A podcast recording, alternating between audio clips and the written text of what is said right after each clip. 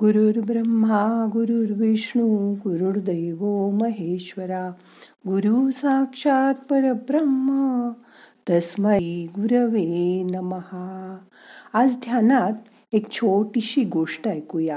मग करूया ध्यान. ताट बसा पाठ मान खांदे सैल करा. मन शांत करा. हाताची ध्यानमुद्रा करा. हात मांडीवर ठेवा. डोळे अलगद मिटा मोठा श्वास घ्या सावकाश सोडा. आज गुरुवार. गुरु दत्तात्रयाचा वार. ब्रह्मा विष्णू महेश ही त्रिमूर्ती सर्वांच्या परिचयाची आहे. उत्पत्ती स्थिती आणि लय या सृष्टीचक्रातील तीन अवस्थांचे हे जनक आहेत. काही नष्ट झाल्याखरीच काही नवीन निर्माण होत नाही. लयकर्त्या महिषाचं म्हणजे शंकराचं उग्र संहारक रूप आपल्याला माहीत आहे. पण त्याचं सर्व देवांहून वेगळं असं कुटुंबवत्सल रूप आहे. त्याला पत्नी दोन मुलं शिवगण असा त्याचा परिवार आहे. तो परिवारात रमणारा देव आहे. बंगाल ओडिसा आसाम येथे गंभीरा असा एक उत्सव साजरा करतात. त्याची एक विरीक्षण कथा आज ऐकूया. शिवपार्वतीच्या शेतीची कथा. मजा वाटली ना? देव पण शेती करतात. यातला शंकर म्हणजे साधा सुधा संसार करणारा गृहस्थ आहे. भिक्षा मागून आणून परिवाराचं पोट भरणारा. एकदा पार्वती शंकरांना म्हणते सतत स्मशानात राख शिवगण अशा वातावरणात राहून मला कंटाळा आलाय. मला वेगळं वातावरण हवंय. आपण नाही का? खूप दिवस झाले की कुठेतरी बाहेर जातो. आपल्या घरापासून लांब जातो. तसंच ते वेगळं वातावरण मला देण्यासाठी तुम्ही हिरवीगार शेती करा. ती कशी डोळ्यांना सुखावते तसं करा. पण आपल्याकडे जमीनच नाही. असं शंकर पार्वतीला म्हणतो. तुम्ही इंद्राकडे जाऊन त्याच्यासाठी जमीन मागून घ्या. तुम्ही जी भिक्षा मागून आणता ना ती काही आपल्याला पुरत नाही. आपण आपलं आपलं धान्य पिकवूया. ही विलक्षण मागणी ऐकून शंकर गोंधळतात. ते इंद्राकडे जाऊन कशी मागणी करायची असं त्यांना संकोच वाटतो. पण पार्वतीच्या हट्टानी ते शेवटी इंद्राकडे जातात. जमिनीविषयी ऐकल्यावर इंद्र हसतो आणि म्हणतो काय चेष्टा करता हो देवा? तुमचीच तर सगळी भूमी आहे. तुम्हीच तर स्वामी आहात. आणि मी सेवक आहे. स्वामींनी सेवकाकडे काय मागणी करायची? शंकर म्हणाले हे बघ इंद्रा असं नुसतं सर्व भूमी माझी म्हणून प्रश्न मिटत नाही. आता उगीच सुगीच्या वेळी वाद घालू नको. तसंही मी सारखी कुणाला ना कुणाला भूमी दान देतच असतो. नुकतीच बरीचशी जमीन मी परशुरामाला दिली. त्यामुळे तू आपला रितसर करार करून मला माझी स्वतंत्र जमीन दे. तुझ्या शब्दावर अवलंबून नको राहायला. बरं मला शेती करायची त्यासाठी जमीन हवी.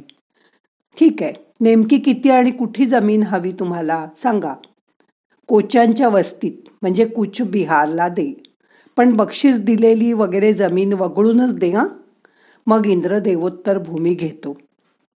शंकर डमरूला लटकणारी दोरी खेचून करार पत्राला गुंडाळतात. ती गुंडाळी काखोटीला मारून आनंदाने घरी येतात. आता त्यांच्यासमोर प्रश्नांचा गुंताच निर्माण होतो. जमीन मिळाली खरी पण शेती करणं काय सोपं काम नाही. जमिनीची मशागत नांगरणी पेरणी कितीतरी कामं आहेत. ती कशी करायची? मला तर काहीच माहीत नाही. त्यांच्या सगळ्या प्रश्नांची उत्तरं पार्वतीकडे तयार असतात. ती त्याच्या संवादातून ऐका. शंकर म्हणतात जमीन मिळाली पण ती आता नांगरायची कशी? पार्वती म्हणाली अहो आपला बलराम आहे ना त्याच्याकडून नांगर मागून घ्या की. तो नांगर देईल ग पण ते त्याला जोडायचं कोण? पार्वती म्हणते तेही मीच सांगू का? एका बाजूला आपला नंदी आणि दुसऱ्या बाजूला यमाकडून रेडा घेऊन या. शंकर म्हणला बरं. पण अजूनही खूप प्रश्न आहेत ना शेतीच्या अवजारांची सोय व्हायला हवी. आता साक्षात शंकरासाठी शेतीची अवजारी करायची म्हटल्यावर विश्वकर्माच पुढे आला. नांगराचा फाळ विळा कोयता फावडं जू अशी सर्व अवजारं त्यांनी पटपट तयार करून दिली. भट्टीसाठी कोळसा शिवगणांनी स्मशानातून आणून दिला. आग फुलवण्यासाठी लागणारा भाता शंकराच्या वाघ कातड्यापासून झाला. यथा अवकाश भाजणं होऊन जमीन नांगरून झाली. शंकर म्हणाले अगं आता एवढ्या नांगरलेल्या जमिनीत पेरायला बी हवं त्याची काय सोय करायची? पार्वती म्हणली असं काय हो तुम्ही? तुमच्याजवळ काहीच नाही. कुबेराकडे भरपूर धान्य आहे तो देईल बियाणं. शंकर म्हणाला बियाणं आणतो मी त्याच्याकडून पण ते पेरणं उगवल्यावर त्याची राखण करणं पीक कापणं त्यासाठी पण मला मदत हवी. पार्वती म्हणाली एवढंच ना. भीमाला सांगा. तो चुटकी सरशी करेल ही सगळी कामं. इतकी भली भली मंडळी आप आल्यावर मग काय विचारता? पेरणी झाली पीक आलं तांदुळाचे दाणे भरल्यावर एक दिवस भीम कापणी करून टाकतो मळणी होते. शेवटी हातात जमत्यम दोन पसाभर तांदूळ येतात. भीम विचारतो आता या तांदूळाचं काय करू? ते तांदूळ बघून तर शंकर वैतागलेच आणि म्हणाले जाऊ दे टाक त्या भट्टीत. पार्वती मध्ये गेली तिने अडवलं ते तेवढेचे तांदूळ घेऊन भिजवून कुटून ती त्याचा प्रसाद करते. सर्व देवांना बोलवून ती तो वाटते. तिची शेतीची हौस अखेर अशी पूर्ण होते. थोड्याफार फरकानी ही कथा गाण्याच्या रूपात या गंभीरा उत्सवात सादर केली जाते. या निमित्ताने शेतीच्या कामांची उजळणी होते. यानंतर लोकांची खरीखुरी शेती होते. भारतासारख्या कृषीप्रधान देशात देवालाही शेतीच्या कामापासून सुटका नाही. मानवी भावभावनांच्या रसात देवालाही नाहून निघावं लागतं. तेव्हाच बहुधा या हृदयीचं त्या हृदयी पोचतं. हाच दृष्टांत देणारी ही कथा. शेवटी भाव तसा देव. आपल्या देशात शेती करायला लागते तशी शंकरांनी करून बघितली. त्या घासभर भातासाठी जो आपण खातो शेतकरी किती मेहनत करतो हे ह्या गोष्टीतून आपल्या मनावर ठसवलं जातं. पती परमेश्वराच्या प्रत्येक प्रश्नाचं उत्तर पत्नीकडे असतं. हेही सांगायचं या कथेतून असा आपल्याला बोध घेता येईल. खरं ना? मग आता मन शांत करा. शांत बसा पाच मिनटं.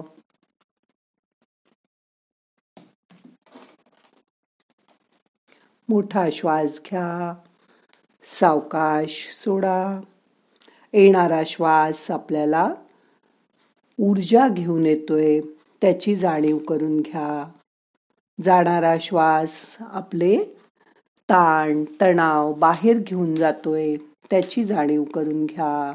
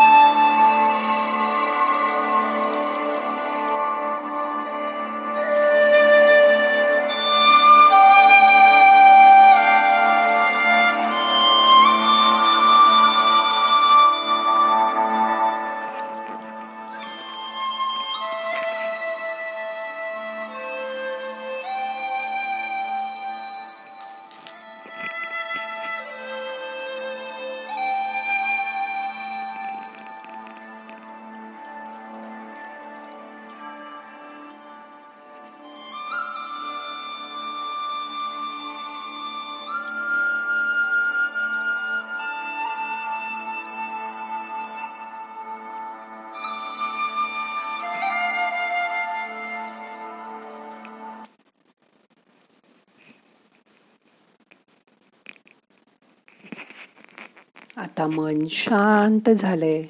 बघितलं ना? शेवटी भाव तसा देव. भारतासारख्या देशात देवालाही शेतीच्या कामापासून सुटका नाही. मानवी भावभावनांच्या रसात देवालाही नाहून काढतात लोक. तेव्हाच बहुधा ह्या हृदयीचं त्या हृदयी पोचतं. आपण जो घासभर तांदूळ खातो किंवा रोज भात खातो त्यासाठी शेतकरी किती काम करतो? हेच आपल्याला या कळतं. आणि हे मनावर ठसवून घ्या. मग त्यामुळे तुम्ही कधीही अन्न वाया घालवणार नाही. आता आजचं ध्यान संपूया. प्रार्थना म्हणूया. नाहम करता हरि करता हरि करता हि केवलम. ओम शांती शांती शांती.